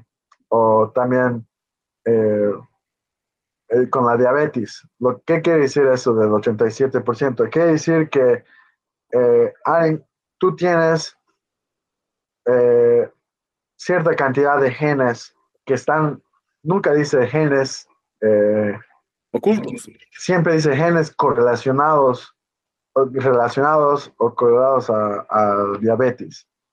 Eh, ciertas mutaciones que han encontrado en pacientes con diabetes. Sí. Quizás algunos son causantes, quizás algunos simplemente tienen la incidencia junta, que es decir, la gente que tiene diabetes también tiene esto, pero no tenemos idea de cómo están conectados, o puede que simplemente no estén conectados, pero que uno es, uh, por ejemplo, eh, puede, durante el verano, eh, el número de ventas de helado sube y el número de niños que se ahogan sube. Y puedes mm. crear un gráfico donde puedes tratar de armar una correlación, pero no quiere decir que hay un, una causa ahí, simplemente es que es época de piscina. Pero sí. lo, que, lo que sí quiere decir es que quizás puedes usar, que si quieres saber la probabilidad de que es verano o no, mm. puedes ver a cuántos, puedes mirar a esos números, ¿ubicas? Es sí. más o menos que muy inventado, pero eh, más o menos así. Entonces puede que no estén correlacionados, no, no, no tengan una causa directa que uno causa al otro, pero la presencia te puede decir algo, porque, la, porque casi siempre van juntos, cosas así. Entonces tienen eh, hartos niveles de complicación. Eh, no, es, no es tan simple como cada gen tiene lo, la cosa que hace.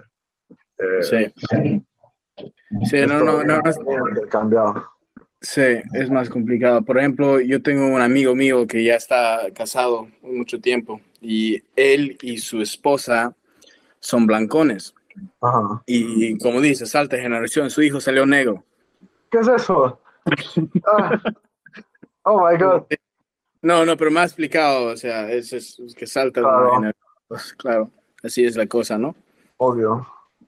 Oye, ah, profesora Bulia, Armando Bulia, Ajá. una cosa quería preguntarte. Yo no sabía que si sabías esto. Ah, ¿Sabías que si un humano te muerde, te puedes morir? ¿Por cómo así? ¿Por es la qué? segunda mordida, es la segunda mordida más fatal que puedes recibir como humano. Porque Yo- por la cantidad de enfermedades que se podrían transmitir. ¿o Sí, en la, en la saliva, en, las, en los dientes. O sea, Ah. yo he dicho que esto es huevada. O sea, tienes que romper piel y realmente, o sea, y dicen que no, que simplemente al morder así, entra, o sea, estira la piel y, o sea, técnicamente lo has roto la piel, ah, entra la, la bacteria en la boca y creas una infección es asquerosísima. O sea, si lo Ah. buscas, yo no podía creer. Y yo, yo, yo dije, pero los niños, o sea, yo no sé cómo era tu, tu clase de kinder, pero en mi clase aquí todo el mundo se estaba mordiendo uno al otro, era súper normal. Qué Ah, pero era, era- pero dice que es súper fatal. Pero esta otra cosa, si, si, tu, si tu hermano o un familiar así de tu familia inmediata te, te muerde, nada pasa. Pero si un extraño te muerde, te pue- puedes, te, te tienen que amputar el, el- el brazo. Debe hacer sentido, ¿no? Porque, la, o sea, aparte de ciertas enfermedades como la rabia y cosas así, el otro humano va a tener más cantidad de virus o bacterias que te pueden infectar a ti porque es un otro ser humano, ¿no? Pero ¿por qué al tener sexo no te pasa eso? Pero es que la mordida sí. Es que la las, hay hartas bacterias en la boca. Pero haces cosas con la boca, escupes, eh, ca- intercambias saliva. Ah, pero creo que al intercambiar, bueno, no sé, quizás por eso digo, por cuando cortas entra directo a la sangre, Ah, ¿no? Sí, sí, sí. Pues, Martín, ah, profesor Bule, tienes que ver estas fotos de, de, de, de esas mordidas. Es, Ah. es, es asquerosísimo. Sí, y la, la saliva, sí, me imagino que la saliva debe tener hartos diferentes tipos de bacteria. Estás comiendo comida, tienes comida ahí. eh, sí, debe ser. Sí, era, era chocante aprender eso. Bueno, profesor, muchas gracias por tu tiempo. ¿Habrá alguna forma de que puedan contactarte si tienen preguntas la, la gente? Eh, sí, yo te puedo, te puedo pasar mi correo electrónico y um, eh, puedes poner aquí al final quizás. Es el ah, Latin Chorizo, ¿no? Ah, Latin Chorizo 69 ah, ya. yahoo.com. Ah, vale, arroba Yahoo. Ajá, Excelente. ahí, te, ahí te van a contactar entonces. claro. Pues, men, muchas mi- gracias. Eso es, mi, ah, eso es mi dirección de trabajo. ¿Esa es tu dirección de trabajo? ¿Cuál era otra vez? El Latin Chorizo 69 a yahoo.com. Por favor, no usen el personal, eh, solo es el trabajo. El personal, no. Venga, excelente. Pues muchas gracias, hemos aprendido muchísimo. Claro. Y nada, alguien, alguien quiere despedirse de vos, espera. A ver. Bueno, Oh my God. es mi enemigo. es tu enemigo número Juan. Bueno, cuídate. Bueno, muchas gracias por invitarme y una charla bien interesante, harta información. Dime, hemos hablado del Epstein y todo. Sí, Venga, cuídate. Chao, chao. chao, cuídate. Gracias.